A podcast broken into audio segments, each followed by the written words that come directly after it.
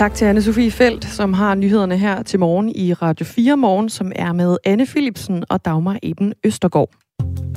I løbet af de næste, næste times tid, der skal vi omkring en hel del forskellige historier her i Radio 4 Morgen. Vi skal selvfølgelig se mod Ukraine, som øh, jo også, øh, man næsten ikke kan sige krigen i Ukraine uden også at tale om atomtruslen. Fordi da øh, Vladimir Putin han gav grønt lys for invasionen, der troede han også med at bruge atomvåben, hvis Vesten kom ukrainerne til undsætning. Og så er det helt store spørgsmål jo, hvor meget skal vi egentlig frygte Putins atomtrussel nu, hvor øh, Rusland optrapper og udvider krigen, så den øh, kommer tæt på grænsen til Polen, og dermed NATO. Det er noget af det seneste, den seneste udvikling, vi har set.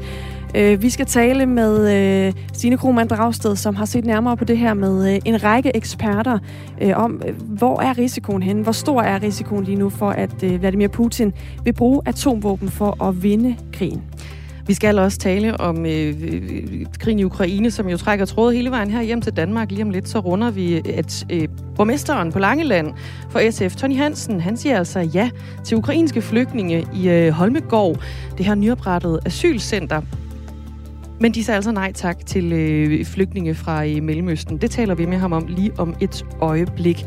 Derudover så skal vi også runde øh, det danske kommunalvalg som får kritik i en ny rapport fra øh, Europarådets valgobservatører. Ja, fordi under kommunalvalget, som jo var øh, i november sidste år, der bemærkede observatørerne, at de politiske kandidater, de selv sad og talte stemmer og var med til at afvikle valget. Og øh, hvis man spørger Europarådet, så er det altså problematisk, fordi der er risiko for, at kandidaterne på den måde også ender med at påvirke vælgerne. Så vi spørger en politiker, der også har været valgtilforordnet og stået i valglokalet under valghandlingen, om hun kan garantere, at hun ikke har påvirket vælgerne. Det gør vi øh, ja, fem minutter over halv otte.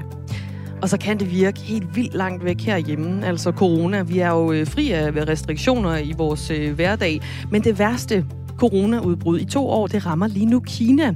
Og det fører til lukkede byer rundt omkring i det kæmpe store land. Klokken er cirka 20 minutter over syv, altså om en, øh, et lille kvarters tid, der taler vi med Viggo Andreasen, som er lektor og epidemiolog, om hvilken betydning det kan få for os herhjemme, at øh, Kina nu altså er ramt af et kæmpe coronaudbrud. Lige nu er klokken 8 minutter over syv, og du lytter til Radio 4 morgen. I hvert fald det største udbrud i to år. Sådan kan vi sige det. Godmorgen. Godmorgen. De ukrainske flygtninge er øh, på vej ud i de danske kommuner. Det gælder også på Langeland, hvor de øh, første flyttede ind i det nyoprettede asylcenter Holmegård her i weekenden. Et asylcenter, der har været øh, stor debat om tidligere. For 10 måneder siden, der lød det for eksempel sådan her.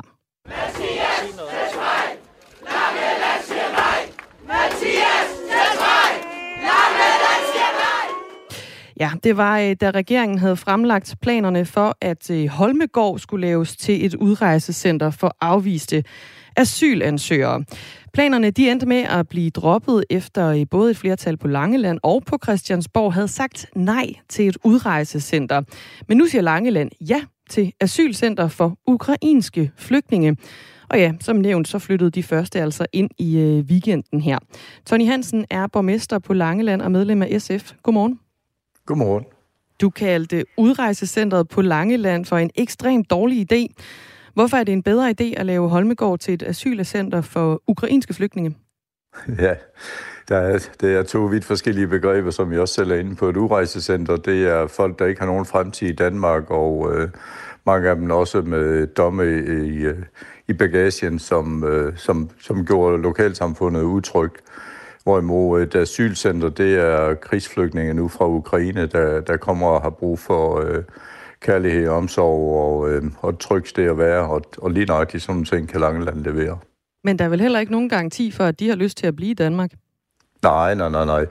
Altså øh, forhåbentlig så kan de snart komme hjem igen, og de har jo smidt russerne ud af, af, af deres eget land jo, men øh, indtil da, så har de øh, brug for at have et trygt sted at være, og det er så det, vi kan være her i Danmark og også her på Langeland.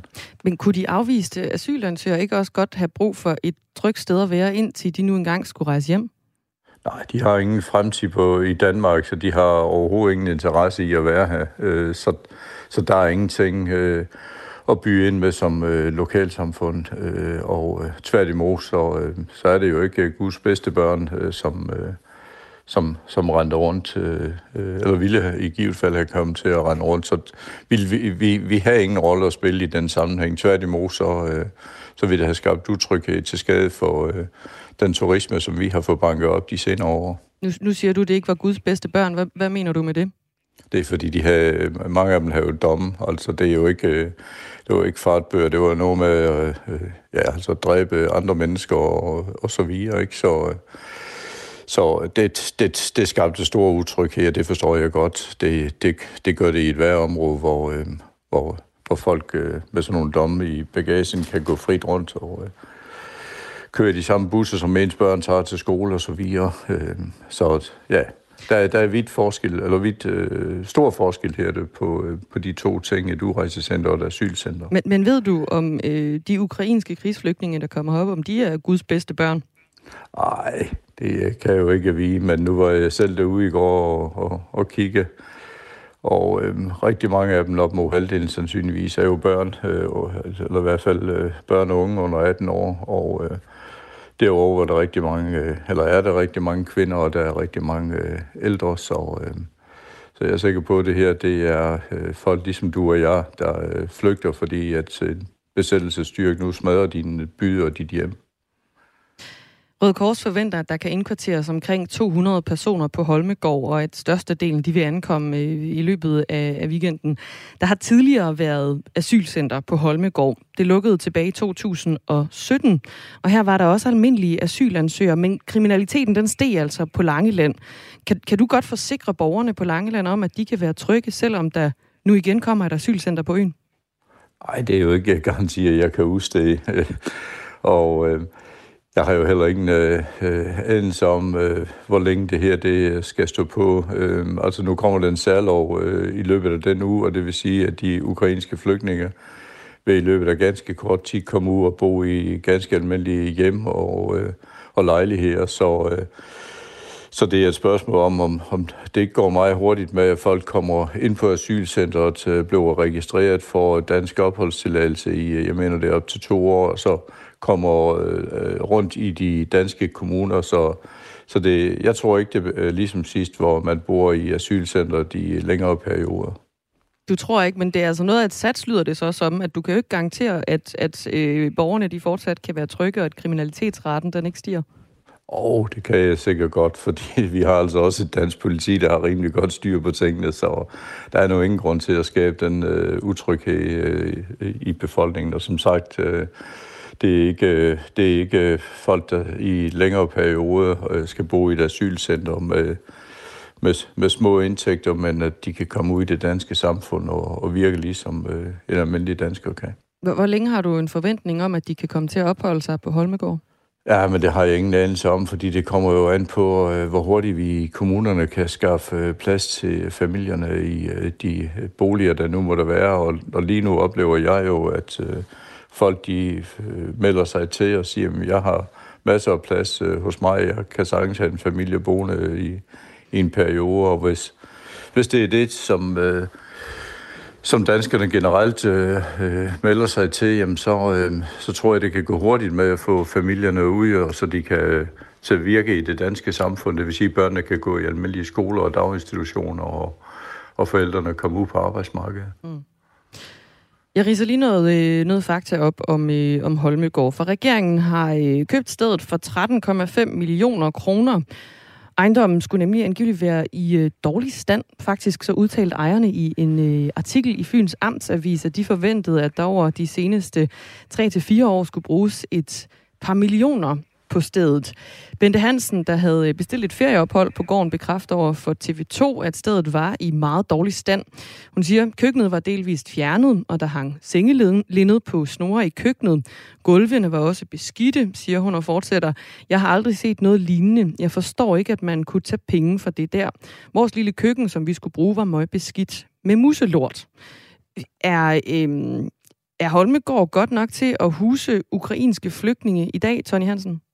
Ja, jeg var der som sagt derude i går, og øh, flere af køkkenerne er øh, etableret med de faciliteter, der nu skal være, og flere andre er øh, i fuld gang. Altså Langelandske håndværker har knoklet på, eller langelandske håndværkere har knoklet på, jeg tror ikke sige, om de er langelandske alle sammen, har knoklet på i øh, den senere tid for at, øh, at gøre det klart, og, øh, og det er absolut øh, funktionsdygtigt til de øh, 200.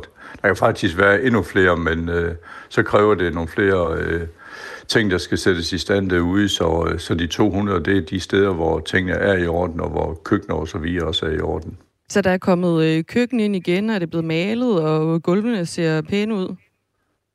Ja, det er ikke, altså ikke kun køkken, men køkkener, fordi ja. der er flere bygninger, og der er lavet, øh, altså de der små køkkener rundt omkring, de er genetableret i et, øh, i et pænt omfang, og ellers så stod de klar lige til at blive sluttet til, når der kommer en elektriker løbet af, af dagen i dag. Mm.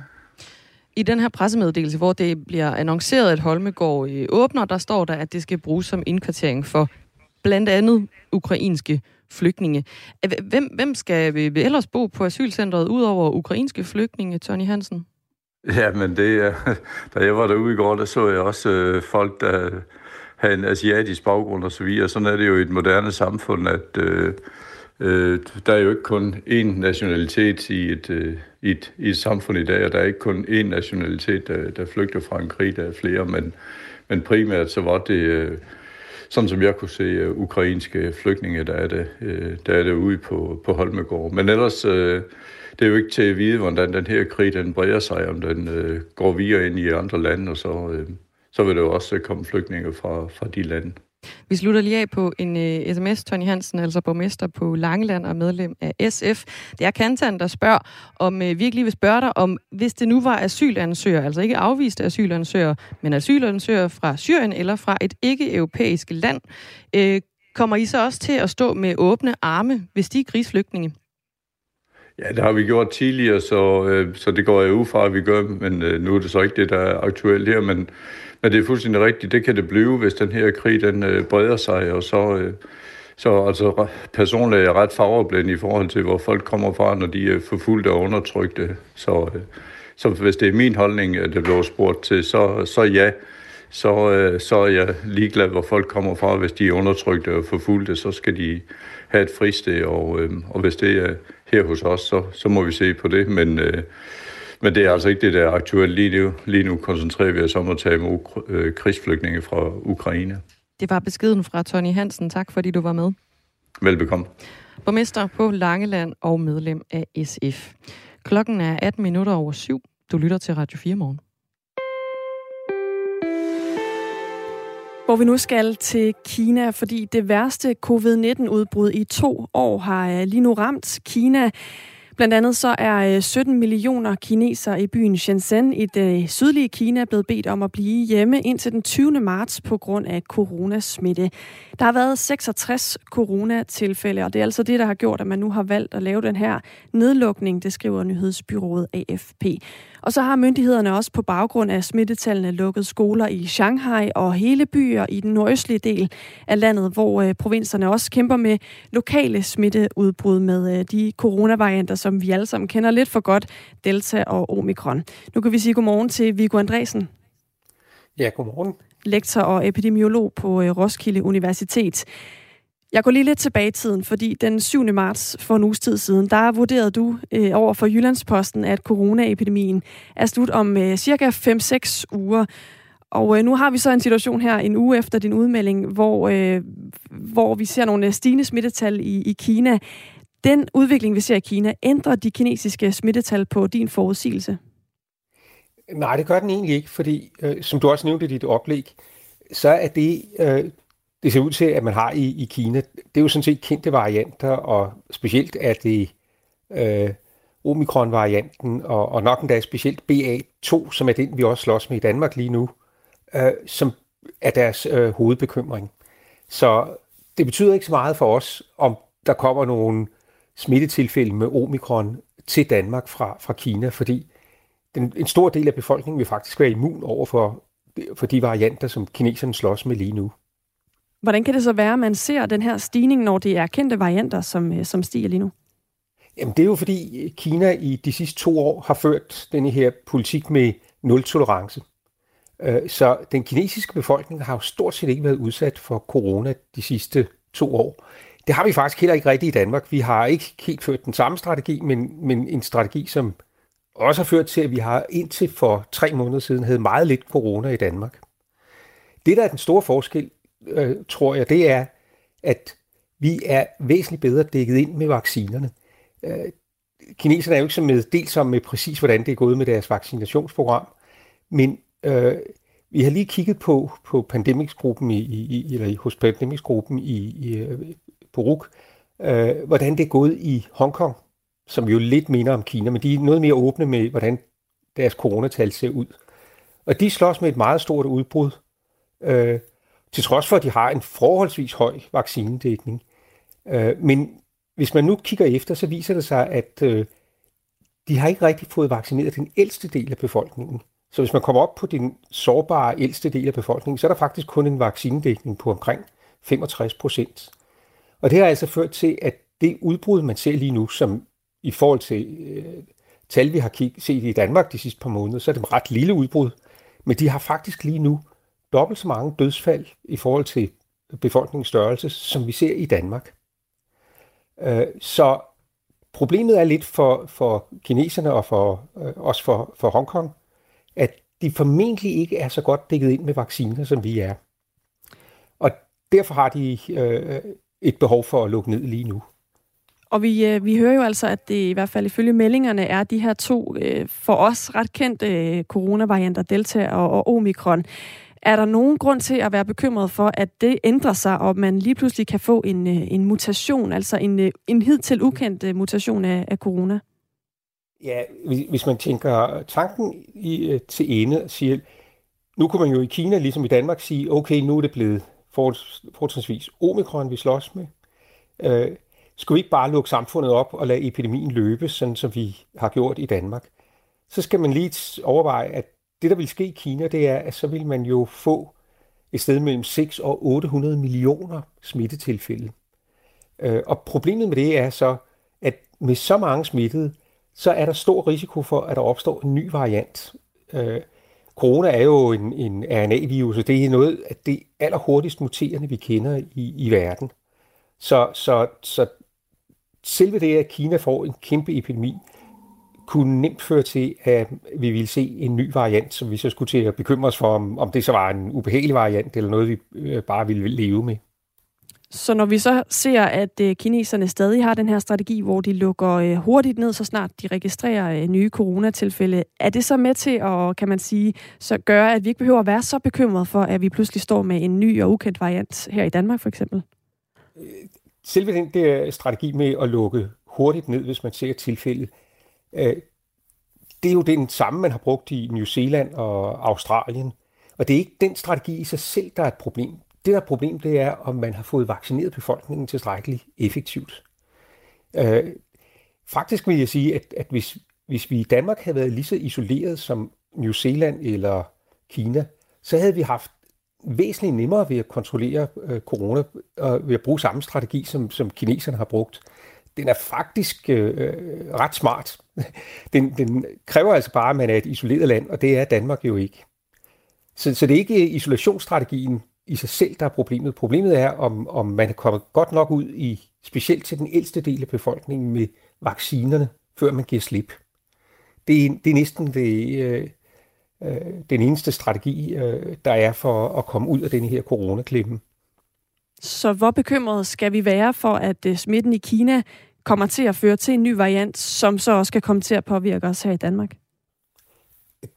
Jeg tænker, vi, vi skal ikke være mere bekymrede, end at vi skal øh, sørge for at holde øje med, om der er nye varianter på vej, og lige så snart der er nye varianter på vej, så må vi jo til at tage stilling til, om det er øh, ubehagelige varianter, eller det er varianter, som er forholdsvis milde i forhold til den øh, vaccine- og immunitetsstatus, øh, vi har i, i, i Danmark på det tidspunkt. Og øh, det er sådan, at øh, man øh, alene i går registrerede i Kina næsten 3400 nye smittetilfælde. Det er altså det højeste antal i to år. Hvis øh, kineserne skal undgå, at øh, det her det løber løbsk for dem, og vi kommer op i millioner af smittede, hva- hvad er så den strategi, de skal, de skal forfølge fra nu? Lige nu tænker jeg, at de har ikke øh, anden strategi end at få lukket samfundet rigtig effektivt ned. Øh, hvis vi skal bruge det her kontakttal, som vi øh, har talt meget om i, i Danmark, så har den kinesiske strategi sådan set været at arbejde med, at der var et kontakttal i befolkningen på lidt over 1, 1,1, 1,2 måske. Og så lige så snart man har set et tilfælde, øh, så har man skyndt sig at lukke rigtig voldsomt ned. Øh, og, og, øh, det er nok det, det mildeste, man kan gøre. Alternativet vil jo være, at man hele tiden forsøgte at holde et kontakttal under 1, sådan som vi har gjort i Danmark. Og det er enormt svært i store øh, områder, der er så tæt befolket som de store byer i Kina. Så, så jeg, jeg tænker, at kineserne, indtil de er kommet i hus med at få vaccineret befolkningen, øh, bør følge den strategi, de har lige nu. Vi får se, hvordan det udvikler sig. Tak, fordi du var med her, Viggo Andresen.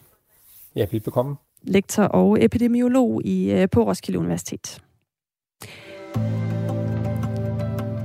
Nu var vi øh, tidligere omkring øh, de forhandlinger, der skal være mellem øh, Ukraine og Rusland. Øh, det talte vi lidt om, at der er forud for forhandlingerne fra begge sider af forhandlingsbordet har lyttet mere optimistiske meldinger, end man måske har set øh, forud for tidligere forhandlinger.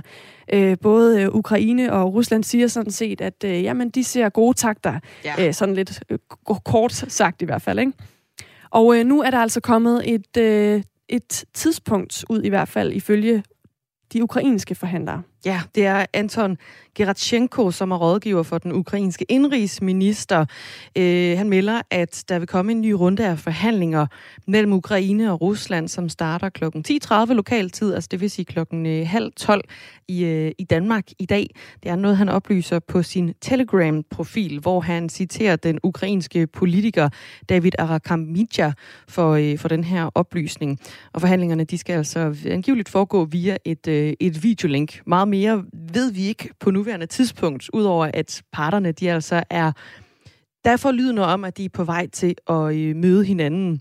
En af Ruslands forhandlere har øh, sagt til den russiske tv-station RT, at der er sket betydelige fremskridt i de forhandlinger, som øh, jo finder sted på øh, grænsen mellem, øh, hvad hedder det, på den hvide russiske grænse. Han siger, at det er min forventning, at disse fremskridt kan udvikle sig i de kommende dage.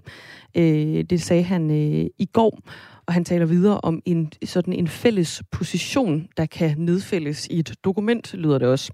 Øh, fra ukrainsk side, der øh, siger øh, den ukrainske rådgiver Mikhailo Podolchak også, at øh, de nærmer sig hinanden. Han siger, at øh, russerne de lytter opmærksomt til vores holdninger, har han øh, skrevet på, øh, på Twitter, og han tilføjer altså også, at Ukraine ikke vil give sig på nogen måder og nogle områder. Det øh, forstår Rusland nu, siger han. Rusland er allerede begyndt at tale konstruktivt, siger han i en øh, video, der er lagt på nettet. Jeg tror, at vi vil opnå resultater i løbet af nogle dage, siger Mikhailo Polchak. Podolchak, som er øh, forhandler for, for den ukrainske side af forhandlingsbordet. Og altså, ifølge den ukrainske side af bordet, så er der jo altså øh, forhandlinger, der skal starte 11.30 dansk tid. Det er ikke øh, blevet bekræftet fra russisk side, og tidligere har der været eksempler på, at det har rykket sig lidt, øh, når så at øh, russerne har meldt ud, hvornår de mener, forhandlingerne skal starte. Men det er i hvert fald, øh, hvad vi ved indtil videre, altså ifølge den øh, ukrainske forhandler. Vi har en vågen lytter, der skriver, Hej med jer, 10.30 lokal tid i Ukraine er 9.30 dansk tid. Det har vedkommende vel egentlig ret i de er jo længere fremme. Det er rigtigt. Godt, at der er vågne lyttere, som uh, skriver ind til os.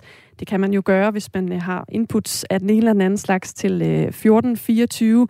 Man skal bare huske at starte sin besked med R4 og et uh, mellemrum. Ja, så vidt altså uh, forhandlinger, der går i gang 9.30 dansk tid.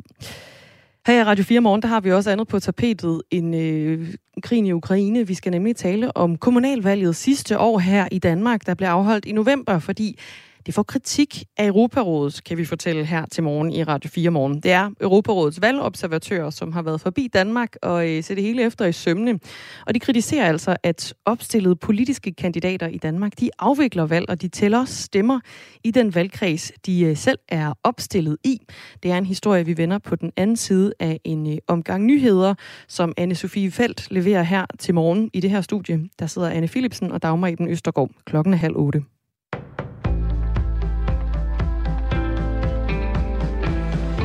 Luftalarmer gik i 19 ud af 24 regioner i Ukraine i nat, det skriver det ukrainske medie The Kiev Independent.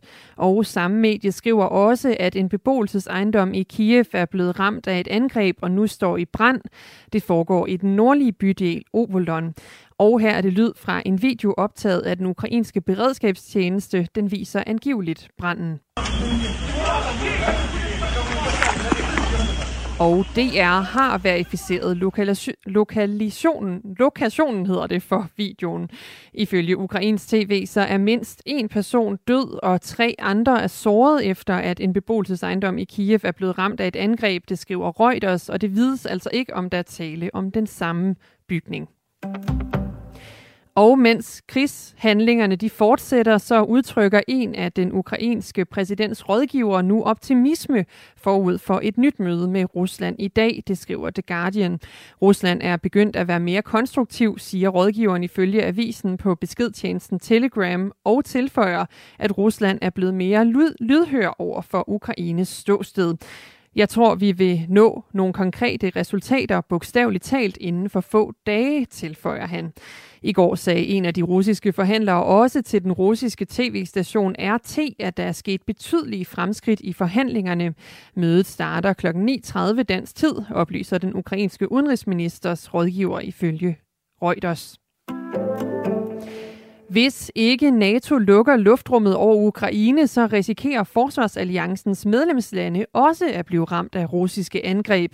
Det siger den ukrainske præsident Volodymyr Zelensky i en videotale natten til i dag. Hvis I ikke lukker vores luftrum, så er det kun et spørgsmål om tid, før russiske missiler lander på jeres territorie, på NATO-territorie og i NATO-borgers hjem, siger Zelensky i videoen ifølge nyhedsbyrået AFP. Advarslen kommer efter, at en ukrainsk militærbase i Lviv-regionen i morges blev angrebet med missiler fra Rusland. Basen den ligger blot 25 km fra grænsen til EU og NATO-medlemslandet Polen. Mindst 35 mennesker blev dræbt og 134 blev såret under angrebet, meddelte ukrainske myndigheder, og både militærfolk og civile er blandt offrene. Danske virksomheder, der har indstillet aktiviteterne i Rusland som følge af invasionen i Ukraine, kan ikke vide sig sikre på at fortsætte driften, når krigen er slut. For måske så vil russerne til den tid have overtaget deres fabrikker eller kontorer. Det fremgår af et debatindlæg i politikken fra den russiske ambassadør i Danmark, Vladimir Barbin. Han skriver, at Rusland er tvunget til at reagere på de vestlige sanktioner, der har til formål at svække russisk økonomi. Hos Dansk Industri der ser underdirektør Peter Thagesen en mulig nationalisering af danske virksomheder som en alvorlig trussel. Og hvis det sker, så vil de her virksomheder kunne risikere, måske underkøbet ret sandsynligt, at gå til Putins oligarkvenner, som så måske i sidste ende kan skumme fløden af de overskud, der bliver skabt i virksomhederne, og så bruge det overskud til at finansiere krigen i Ukraine. Så det er ikke øh, så rart at tænke på. Ruslands præsident Vladimir Putin annoncerede allerede i torsdags muligheden for at nationalisere udenlandske virksomheder, der har forladt landet midlertidigt.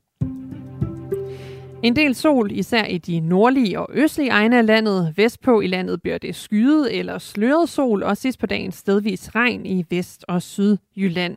Temperatur op mellem 8 og 11 grader, og ved kyster med pålandsvand, der føles det dog noget køligere. Let til frisk vind fra sydøst. Det er jo nyhederne her på Radio 4, og nu er der mere om krigen i Ukraine.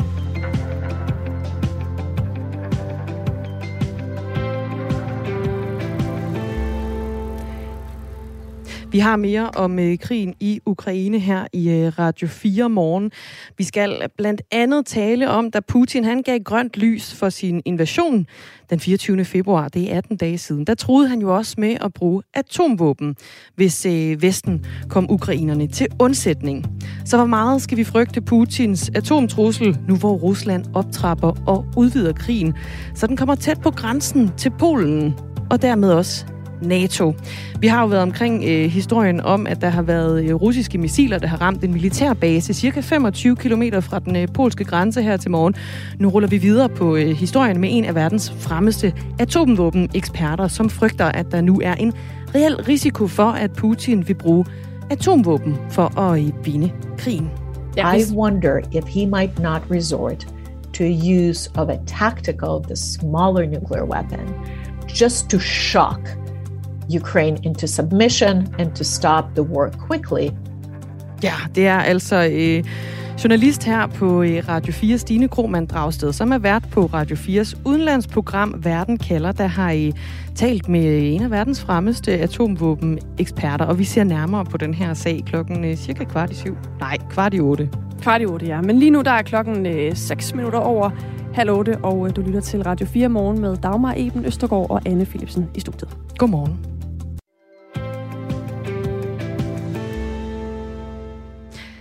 Her i Radio 4 Morgen, der kan vi fortælle, at afviklingen af det danske kommunalvalg, der bliver afholdt i november, nu får kritik af Europarådet. Europarådets valgobservatør var for første gang i Danmark for at tjekke kommunalvalget efter i sømne. Og det er blevet til en ny rapport, hvor Europarådet kritiserer, at opstillede politiske kandidater i Danmark afvikler valg og tæller stemmer i den valgkreds, de selv er opstillet i. Randi Mondorf, der er leder af den danske delegation til Europarådet, talte vi med tidligere på morgenen, og hun uddyber her kritikken. Der ligger jo det, at man genkender øh, sin kandidat. Man genkender måske også en kandidat, man vil være i tvivl om, man vil stemme på. Man skal også huske, at det her system jo kommer af visse praktiske årsager, at man simpelthen ikke har nok til at foretage selve valghandlingen, så politikere er blevet bedt om at gøre det. Og vi talte jo, det var øh, Randi Mondorf, du hørte fra her. Da vi talte med hende, der kom der en sms ind fra Emil. Han skriver, at jeg var tæt på at stemme på en, der var tilsynsførende i valglokalet. Min grundtanke var, at han slet ikke gik ind for det, som jeg egentlig ville stemme på, men hans tilstedeværelse gjorde, at jeg alligevel overvejede det af et par ekstra gange. Det lægger pres på en, at de er i lokalet, efter min holdning skrev Emil ind på 1424. Du kan selvfølgelig også byde ind på, den, på det samme nummer, som altså er 1424. Start med R4 og lav et mellemrum. Imens du sender en sms ind, så skal vi tale med Anne Lindhardt, som er gruppeformand for Venstre i Hørsholm. Godmorgen. Godmorgen. Og altså medlem af kommunalbestyrelsen her. Du kom ind i øh, kommunalbestyrelsen ved valget i 2017, hvor du også var valgtilforordnet. Og en af dine opgaver, det var at trække gardiner for stemmeboksene. Og så er man jo øh, bogstaveligt talt den sidste, som vælgerne ser, inden øh, krydset bliver, øh, bliver sat. Hvad siger du til sådan en sms som den, vi fik fra, øh, fra Emil, jeg lige læste op? Øh, jeg kan egentlig godt forstå hans, øh, hans tanke, øh, og jeg havde da også selv den tanke, da jeg trak gardiner frem og tilbage. Øh, og jeg synes, at vi skal prøve at lytte til den kritik, måske der er kommet fra, fra EU, og tænke måske, om vi skal, vi skal gøre det anderledes. Øh, for jeg tror, øh, måske kan der sagtens være en påvirkning af det, uden man er klar over det selv. Øh, så jeg kan godt forstå måske en forundring over det. Ja, det kan altså godt være noget, man ikke går ind med intentioner om, men det kan alligevel ende på, øh, på den måde. Kan du sådan, øh, øh Amager Halsuk var jeg ved at sige, øh, ærligt sige, at du ikke påvirkede de vælgere, der, der kom forbi øh, den stemmeboks, du trak gardiner for i?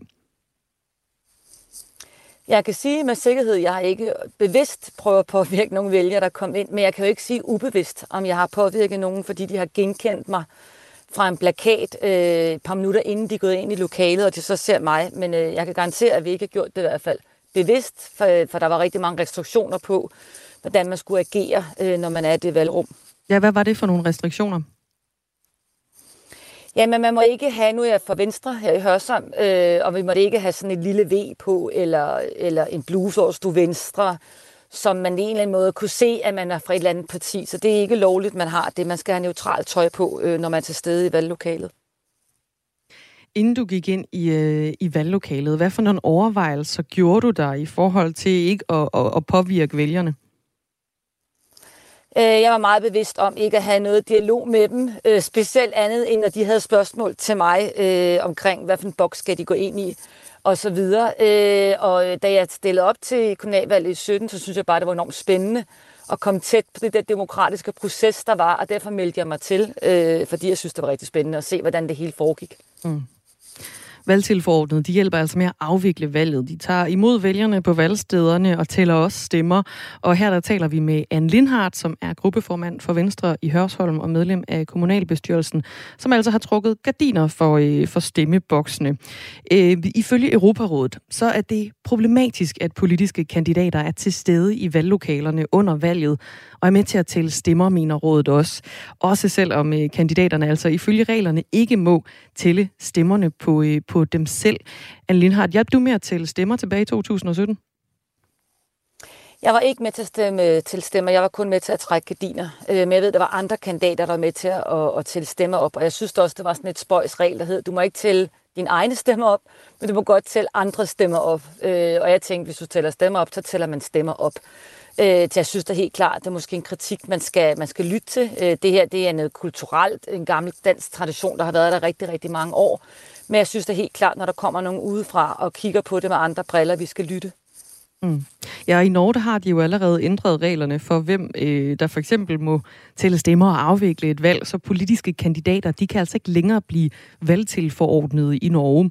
Det gjorde de efter at have fået en kritik af netop Europarådets valgobservatører, som altså også har slået et smut forbi Danmark. Det er noget, som øh, lederen fortæller af den delegation af valgobservatører fra Europarådet, der overvågede det danske kommunalvalg, Gun Marit Helgesen fra Norge til Radio 4. Det blev forbudt i, i vår lov efter at Europarådet havde påpekt, at det var uheldigt.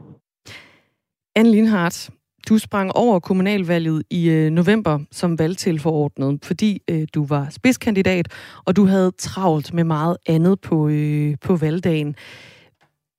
Hvad var bevæggrundene for, at du meldte dig som valgtilforordnet ved forrige valg, altså i 2017? Som sagt, der var jeg helt ny, øh, og jeg var enormt nysgerrig på hele den demokratiske proces øh, med valghandling og så videre. Derfor meldte jeg mig. Øh, jeg var lige flyttet til, til den kommune, jeg stillede op i. Øh, og så er det for at se det bag om, hvordan det foregår. Så jeg synes, det var rigtig spændende. Øh, og grunden til, at jeg så ikke valgte at gøre det i, øh, her i november sidste år, det var, fordi jeg var borgmesterkandidat, og jeg havde en masse øh, interviews og en masse andre ting i løbet af den dag, så jeg havde simpelthen ikke kunne mase det ind. Øh, så det var faktisk derfor, jeg overvejede ikke at gøre det. Hvis du havde tid, øh, ja, så havde du gjort det? Ja, det tror jeg, jeg havde gjort. Ja? Ja, det havde jeg, og jeg havde også øh, venstrekandidater, som, øh, som var på, på valgstederne.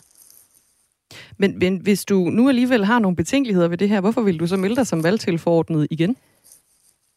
Øh, det er sådan, at øh, vi er med til at skal, vi skal finde de her frivillige, øh, og der bliver lagt øh, for, for kommunal side, øh, for vi at vide, at vi skal skaffe så så mange mennesker, øh, der skal stå de forskellige valgsteder. Øh, og det er faktisk rigtig svært at skaffe de her personer, som, som vil stå der øh, på valgstederne, selvom der er lidt, øh, jeg tror, der er et lille, et lille tilskud, man får øh, et vederlag for at stå der en hel dag. Så det er rigtig svært at skaffe de her mennesker. Så det er simpelthen også noget at gøre med, at når man lægger det ud til partierne og skal finde de her mennesker, så de frivillige, vi kender, er automatisk nogen, der er en del af vores parti, højst sandsynligt. Øh, så det var også noget med at gøre for at få de antal hænder, øh, som vi får at vide, vi skal stille med. Så, så hvad skal man gøre? Altså, du øh, har selv lige talt til også, Anne Lindhardt, at man måske bør ændre den her praksis, der er i forhold til de danske valg, ovenpå på den kritik, Europarådet øh, rejser. Hvad, hvad, hvad kan man så gøre, hvis I rent faktisk trækker på de mennesker, som også er medlemmer af, af partierne i Danmark? Jeg tror, man skal trække det helt væk fra, fra partierne, og man skal ikke sige, det er partiernes øh, ansvar at finde et antal frivillige. Øh, øh, så tror jeg, man kommer ud på det her, at det ikke, altså, så kan man styre det meget bedre, men det er svært, hvis man ringer til en spejderforening, så er det spejder, der kommer og hjælper, og når man ringer til et, et politisk parti som Venstre, så er det som rent folk fra Venstre, som kommer og hjælper. Så jeg tror simpelthen, man skal trække det ud øh, af, fra partierne øh, omkring at finde de her valg til forordnet, der skal hjælpe til på valgstederne. Ja, og, og, og hvem kunne det være? Nu nævner du selv en spejderforening. Jamen, jeg tror, at man skal række ud til de administrative medarbejdere, der er på rådhuset den dag, og der er selvfølgelig noget økonomi i det her. Men jeg tror der også, der er frivillige mennesker i byen, som synes, det er, det er rigtig spændende, øh, som jeg selv synes, det er at være en del af det her. Så jeg tror der sagtens, man kan på en eller anden måde finde andre metoder, finde nogle frivillige, som er mere, væsentligt, måske mere neutrale, end, end vi er, øh, når vi nu stiller op til, til, til valgene. Anne Lindhardt, du skal have tak for din tid. Det var så lidt. God dag. God dag. Gruppeformand for Venstre i Hørsholm og medlem af kommunalbestyrelsen. Godmorgen. Forstår ikke, hvordan det, at politikere er i valglokalet, kan være et problem. De presser jo ikke en. De kan jo heller ikke se, hvor krydset er sat. Vi har da også politikere der, hvor jeg stemmer, men jeg har da aldrig stemt på dem eller følt ubehag ved deres tilstedeværelse. Med venlig hilsen. Daniel skriver øh, altså Daniel her ind på øh, sms'en 1424. Kent han skriver også, i forhold til det med politikerne, der er med under valgene. I min by stod vores nye borgmester i et rigtig fint jakkesæt og lavede tv-interview, mens befolkningen stemte. Jeg er overbevist om, at det har haft en meget intentionel impact på valget, skriver Kent ind. Det kan vi selvfølgelig ikke øh, hverken bede eller afkræfte, men i hvert fald så har Kent altså set borgmesteren i øh, sin kommune stå og så skriver Kanton ind øh, på øh, sms'en her øh, med en slags løsning på øh, en af de udfordringer, som vi også lige hørte Anne Lindhardt øh, fortælle om. Altså det, at der er også mangel på valgtilforordnede, når valgene skal afvikles. Så det er jo altså de her folk, der kan stå til stemmer, hive øh, klædet for, inden man går ind i stemmeboksen osv. Der skriver øh, lytteren Kanton altså ind, hvis man mangler valgtilforordnede, kan man måske få dem for nabokommunerne til at gøre det, så man kan undgå at påvirke inden krydset. Tak for sms'erne. De er altid velkomne på nummeret 1424.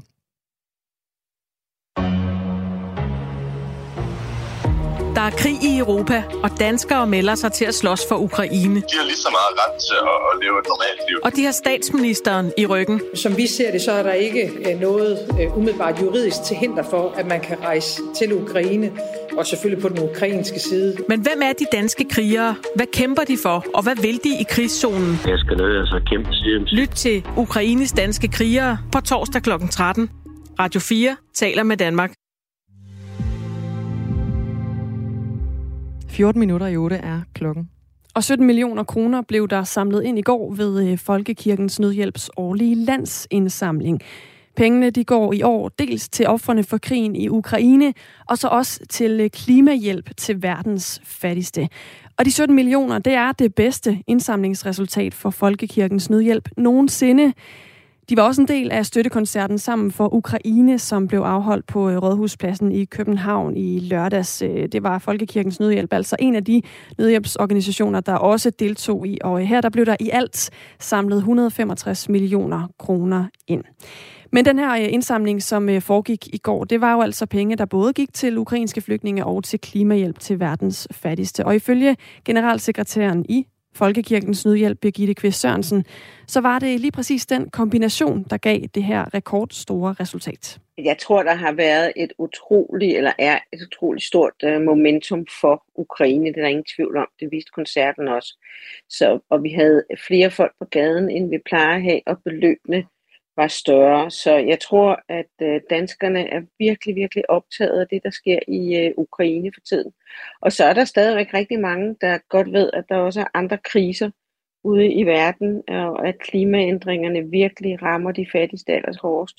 Så jeg tror, kombinationen af Ukraine øh, og så klimaforandringerne, det, øh, det gjorde det i går for os. De 17 millioner kroner er øh, som nævnt det bedste resultat i indsamlingens 24 år lange levetid. Sidste gang indsamlingen nåede lignende højder, det var i 2010 efter jordskælvet i Haiti. Der blev der samlet 16,8 millioner kroner ind. Og indsamlingen i går, den var altså todelt. Pengene de går både til offrene for krigen i Ukraine og så også til klimahjælp til verdens fattigste. Og ifølge Birgitte Kvist Sørensen, så kommer pengene til at gøre stor gavn i Ukraine. Jamen, de rækker jo rigtig langt. Altså, øh, man kan få rigtig mange øh, ting for, for små midler, men problemerne er også rigtig omfangsrige. Vi har aldrig set øh, i nyere tid så mange mennesker på flugt i Europa, og vi har det, vi, vi arbejder tæt sammen med en god partner, så vi er der allerede. Og det vi øh, bruger pengene på, det er dels at dele varm mad ud. Altså det er jo ret koldt i Ukraine for tiden, og folk øh, har jo været på rejse nogle gange i flere dage. Så øh, mad, men også almindelige fornødenheder som tæpper, tandpasta, tandbørster. Øh, vi har lavet nogle øh, særlige områder for børn, hvor forældre med børn kan være, og børn kan få lov til at lege. Øh, og så har, øh, har vi fået meget øh, ros for, at vi har lavet nogle store centre, hvor der er gratis adgang til wifi og mobilforbindelse, når man kommer over grænsen til Ungarn. Så vi er i fuld gang dernede allerede. Og det her rekordbeløb, man øh, fik indsamlet i går, det blev øh, samlet ind af over 12.000 frivillige indsamlere, som altså gik rundt omkring i hele landet. Klokken den er 10.30 minut i 8, og du lytter til Radio 4 morgen med Anne Philipsen og Dagmar Eben Østergaard. Godmorgen. Vi bliver ved øh, situationen i Ukraine, fordi Rusland optrapper og udvider deres angreb i Ukraine, og imens så truer Moskva med at angribe vestens våbenleverancer til Ukraine. Og det er ikke første gang, at russerne advarer Vesten om, at det kan komme til at få alvorlige konsekvenser, hvis vi hjælper ukrainerne. For da Vladimir Putin gav grønt lys for invasionen, der troede han også samtidig med at bruge atomvåben, hvis Vesten kom ukrainerne til undsætning. Og så er spørgsmålet jo, hvor meget vi egentlig skal frygte Putins atomtrussel, nu hvor Rusland optrapper og udvider krigen, så den også kommer tæt på grænsen til Polen, og dermed tættere på NATO. En af verdens fremmeste atomvåbeneksperter frygter i hvert fald, at der lige nu er en reel risiko for, at Vladimir Putin vil bruge atomvåben for at vinde krigen. I would never have thought that I would be even contemplating this thought just three weeks ago, just two weeks ago.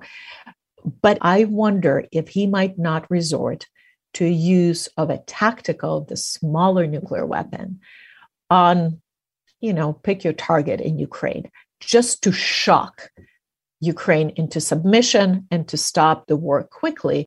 Altså et angreb med et mindre atomvåben mod en by i Ukraine for at få dem til at overgive sig. Det er altså, hvad Mariana Budjerin, som øh, vi hørte fra her, frygter. Hun forsker i atomtrusler på øh, det prestigefyldte Harvard University i USA, og så er hun også selv fra Ukraine. Og hende har du talt med, Stine Krohmann Dragsted. Det har jeg. Godmorgen. Godmorgen, vært på Radio 4's udlandsprogram Verden kalder. Det lyder jo ikke særlig betryggende. Hvad er det, hun øh, begrunder sin frygt med, Mariana Budgerin? Hun begrunder det med, at Putin er presset, og at krigen ikke går sådan, som han gerne vil have det, og at derfor så kunne det være en mulig udvej, hvis han gerne vil afslutte krigen hurtigt, simpelthen at bruge den samme strategi, og den sammenligning laver hun altså selv, som USA brugte mod øh, japanerne, da de bombede Hiroshima en måde at chokere nogen på til at overgive sig. Det er den første begrundelse. For det andet så siger hun, at barn er sænket for, hvornår man kan bruge atomvåben. Normalt, når vi snakker atomvåben, så tænker vi måske, uha, det er sådan noget, hvor at vi ender med, at verden bliver udslettet. Men mange af de atomvåben, som Rusland har, de fleste af de atomvåben, som Rusland har, det er den, der hedder taktiske atomvåben, som vi hører hende nævne. Det er mindre atomvåben, som ikke er helt så langtrækkende, og som er det, man kan kalde atomvåben udviklet til slagmarken. Altså noget, man netop kan bruge mod en militærbase eller mod en by. Øhm, og det sidste, hun så nævner, det er, at der er ikke noget, der forhindrer Putin i det her. Altså, så vidt hun og alle mulige andre eksperter kan se, så vil NATO ikke gå ind i krigen, og selvom Putin foretager et mindre atomvåbenangreb mod en by i Ukraine. Og du er jo øh, dykket ned i hele den her atomtrussel, og den snak, der også har været om atomtruslerne i den seneste tid. Øh, og øh, i din udsendelse Verden kalder klokken 10 i dag, der spørger du så, om vi skal frygte Putins atomtrussel. Du har talt med forskellige eksperter. Er de alle sammen enige med Harvard-forskeren her i, at Putin altså ikke bare er ude på at, øh, at skræmme os og, og kommer med sådan øh, mundtlige trusler, men faktisk også er klar til at trykke på knappen?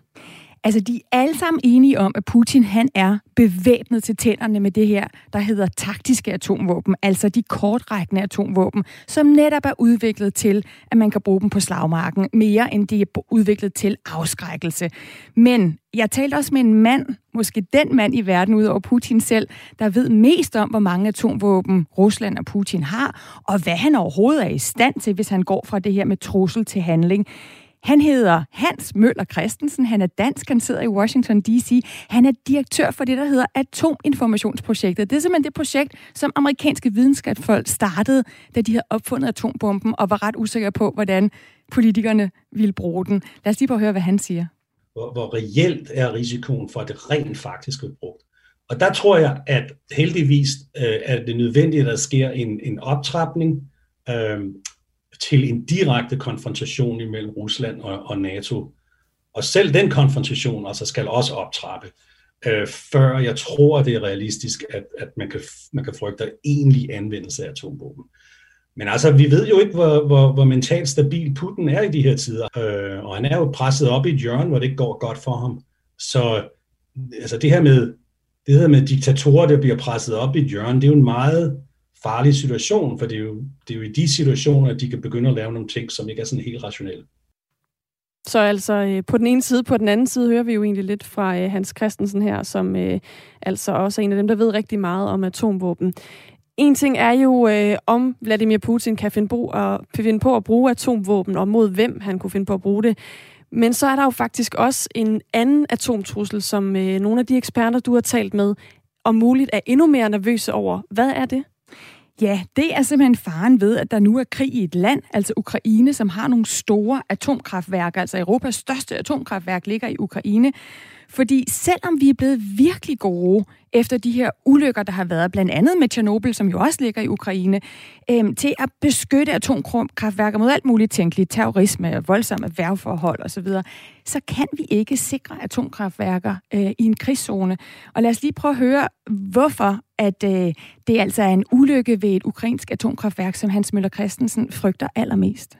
Den radioaktive forurening, der kan komme fra ødelæggelse af et atomkraftværk, der, der er i drift, er umådeligt mere intensive end et atomvåben, der bliver sprængt over Kiev. Altså, den, der er meget, meget mere radioaktivitet i de reaktorer, end der kommer fra en atomsprængning. Og vi har jo altså øh, haft forskellige meldinger om nogle af de atomkraftværker, der jo er i Ukraine. I sidste uge, der angreb øh, russiske soldater det atomkraftværk der i Zaporizhia, som faktisk er Europas største. Og øh, der har også øh, været meldinger om, at de russiske styrker har skudt med, med sådan tunge våben i retning af, af reaktorbygninger. Og, øh, og vi ved, at de altså har russerne indtil videre besat to ud af fire af de ukrainske atomkraftværker. Og så nærmer de sig et tredje, som så indtil videre stadig er på ukrainske hænder. Når russerne går ind og tager kontrollen over atomkraftværkerne, hvad er så risikoen for, at der sker en ulykke sådan et sted? Ja, den første risiko er jo det her med, at hvis der sker et decideret angreb. Og der siger begge de eksperter, der ved lige præcis noget om atomkraftværk, jeg har talt med, at det vil jo ikke være noget, russerne gjorde med forsæt det her med at lave en ulykke. Fordi det er, som vi lige hørte på Hans Møller Christensen, rigtig, rigtig slemt. Og hvis vind- og vejrforholdene er til det, så kan det jo lige så godt ende med at gå ud over en masse russere og de russiske soldater for øvrigt. Så det tror de ikke er noget, der vil ske med vilje, men som sagt har vi altså faktisk været foruroligende tæt på, da de skød mod skarp mod det største atomkraftværk. Så er der det her med, at øh, altså det er svært for atomkraftværker at få dem til at fungere ordentligt, øh, hvis de ligger midt i en krigszone. Prøv lige at høre, hvad, øh, hvad Hans Møller Christen siger til det. Og hvis de systemer, som skal sørge for, at den varme bliver transporteret væk, bliver beskadiget, altså man kan forestille sig, at de her elektricitetsforsyningen til atomkraftværket simpelthen bliver skåret øh, bort, og, og deres backup-systemer ikke fungerer på grund af fysisk skade eller, eller på anden vis, så kan man også af den vej få en meget alvorlig øh, atomulykke. Så det kan altså gå galt med teknikken, men så er der også den menneskelige faktor, advarer Hans Møller Christensen. Øh, uheld kan ske på grund af den stress og, og, og det, der foregår omkring øh, en krigssituation. Altså, det er jo sådan lidt vanvittigt at forestille sig, at folk, der sidder og arbejder på de her atomkraftværker, fortsætter med at sidde og arbejde på atomkraftværkerne helt normalt, mens at deres land omkring dem bliver, bliver slået i stykker. Altså det, der kan selvfølgelig ske øh, uh, sådan uforberedte ting i forbindelse med det. Så vi har faktisk øh, en ekspert her, der peger på to atomtrusler nu, for at det ikke skulle være øh, løgn. Stine, på øh, Verden kalder, der har I ringet til et af de ukrainske atomkraftværker, som russerne endnu ikke har fået kontrollen med. Fik I fat på dem? Ja, de tog faktisk telefonen overraskende nok, og vi fik også fat på en, der kunne tale engelsk, men øh, vi har simpelthen ikke nået at få et interview i hus. De sagde, at de gerne vil lave et interview, men der er en masse åbenbart, der skal godkende det, øh, så vi har simpelthen ikke nået at tale med dem. Jeg vil jo enormt godt øh, have spurgt dem om, altså, hvordan forbereder de sig på den her fremmarsch, vi nu ser mod deres atomkraftværk? Har de kontakt til deres kollegaer, der nu sidder øh, altså, og arbejder under russisk kontrol med øh, ja, pistolen for, for panden, mens de skal hold, passe på det her atomkraftværk, øhm, og hvordan forbereder de sig på, på den situation. Men altså, i en lidt anden liga, så har jeg her i min udsendelse kl. 10 det danske, det danske beredskabsstyrelse med til at svare på spørgsmål til, hvordan vi i Danmark forbereder os på en eventuel øh, atomulykke. Og jeg skal huske at sige, at begge eksperter, jeg har talt med, siger, at der ikke er nogen grund til panik, men at det er enormt vigtigt af den grund netop at have overblik over, hvad er det, Putin han kan, når det gælder atomtrusler, og hvad er det, vi skal være opmærksom på med de her atomkraftværker. Og det kan man høre meget mere om i dag kl. 10 i uh, Verden kalder her på kanalen. Tak fordi du lige vil uh, være med her, Stine Krohmann Dragsted. Velkommen. Jeg kan lige supplere med, at øh, det her til morgen er blevet øh, meldt ud, at strømforsyningen til det nedlagte atomkraftværk i Tjernobyl i Ukraine er blevet genoprettet. Det er jo netop også en af de ting, vi har fulgt øh, med i de seneste dage. Der har været, det har også været under russisk kontrol siden begyndelsen af krigen, og så blev strømmen afbrudt på værket i onsdags, også til bekymring for, for det nationale atomagentur. Men nu oplyser Ukraines energiminister, at strømforsyningen er genoprettet, og dermed også, at man jo altså igen er klar til at kunne øh, for eksempel nedkøle det brugte brændsel, som er på sådan et atomkraftværk.